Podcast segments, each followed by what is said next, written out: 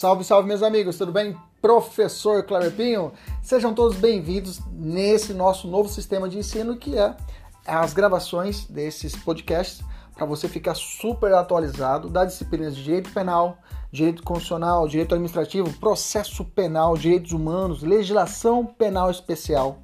Tudo atualizado e focado para o seu concurso público e exame de ordem e, além disso, gratuita. São aulas completas. Inclusive, você pode assistir essas aulas pelo YouTube, no nosso canal, professor.kleberpinho. Kleberpinho com K.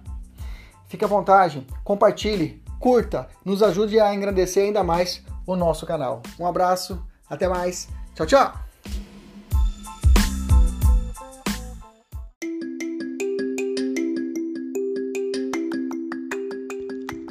Você sabia que o novo artigo 112 da Lei de Execuções Penais que traz a forma, a nova forma de progressão de regime já nasceu com uma lacuna? E principalmente tratando de crimes hediondos? Meu nome é Cleber Pinho, professor e mentor para concursos. Fique comigo até o final desse podcast para você aprender essa lacuna e como ela pode cair nas provas.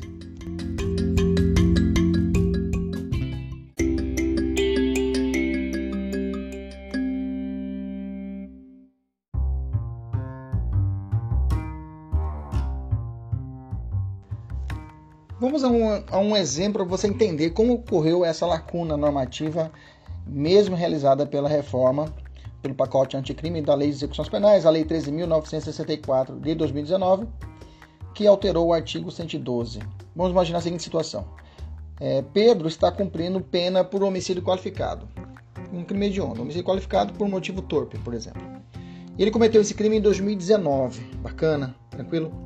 É, e ele, o Pedro, ele é reincidente genérico, não é específico. Ou seja, ele cometeu um outro crime, uma receptação, por exemplo. Ele cometeu uma receptação que não é crime hediondo. Bacana? Beleza? Você está comigo? Ele é reincidente genérico.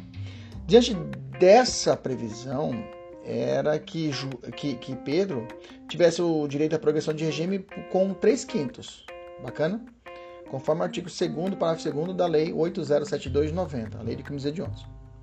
Ocorre que entrou em vigor agora, né, a Lei 13.964/2019, que alterou, que revogou o referido do artigo 2 parágrafo 2 da 8072/90, instituindo assim novas regras para o artigo de progressão, é, remetendo ao 112 da Lei de Execuções Penais. Bacana, tranquilo. Bom, nesse caso do Pedro, que ele, é, ele cometeu homicídio qualificado, foi em 2019 e ele não era reincidente específico, era reincidente genérico, tinha cometido uma receptação anteriormente. Em qual inciso que eu enquadro ele no artigo 112? Se você procurar no artigo 112, você não vai encontrar essa possibilidade. Porque o artigo 112 ele traz no inciso 7 e 8 a reincidência específica ele não trata do reincidente genérico, ou seja, aquele homicida que comete um homicídio qualificado, ok?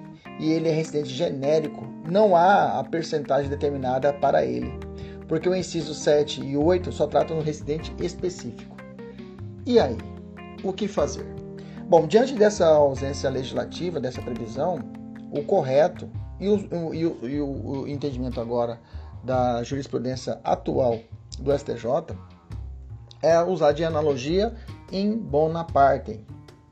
E ela deve, devendo ser aplicada a mesma fração para um condenado primário, ou seja, a regra do inciso 6, a linha A do próprio artigo 112.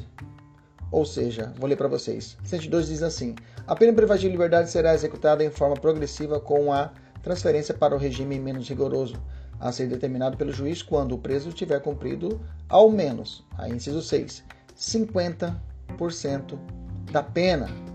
Se o apenado for, dos pontos, letra A, condenado pela prática de crime hediondo ou equiparado com resultado morte, se for primário, vedado o livramento constitucional. Resumindo, aquele sujeito que comete um crime hediondo, ok? Hediondo, hediondo, e esse crime hediondo ele é qualificado, ok? Mas e ele sendo ainda reincidente, mas não sendo específico, mas sim genérico, deverá ele ser aplicado as regras daquele que foi condenado pela prática de crime hediondo, com resultado morte mais primário. Ou seja, o cara, o sujeito é reincidente, genérico, mas a ele deve ser aplicado as regras do da, da pessoa, do, do, criminoso primário, ok? Que cometeu crime hediondo ou equiparado com resultado morte primário. E é claro, vai ser vedado para a ele o livramento condicional. Bacana? Então, utiliza-se a inteligência do artigo 112, inciso 6, a linha A da Lei de Execuções Penais. Mas, só podemos fechar para o nosso podcast para ficar mais bacana. Vamos imaginar o seguinte, ó. Concluindo é, que a Lei 13.964 ela foi mais favorável, olha que interessante, ela foi mais favorável a esse sujeito, porque ele progredia com 3 quintos, ou seja, 60% da pena. E agora esse réu condenado a crime hediondo, ok?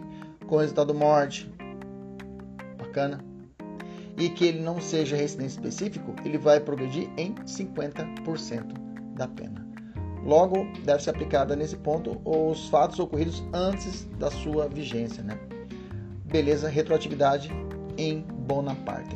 Bacana, tranquilo. Esse foi, foi um julgado do habeas corpus 581 315 do Paraná, pela sexta turma do STJ, agora, dia 6 de outubro de 2020. Agora não, há pouco tempo. Beleza? Tranquilo. Um abraço, até a próxima. Tchau, tchau.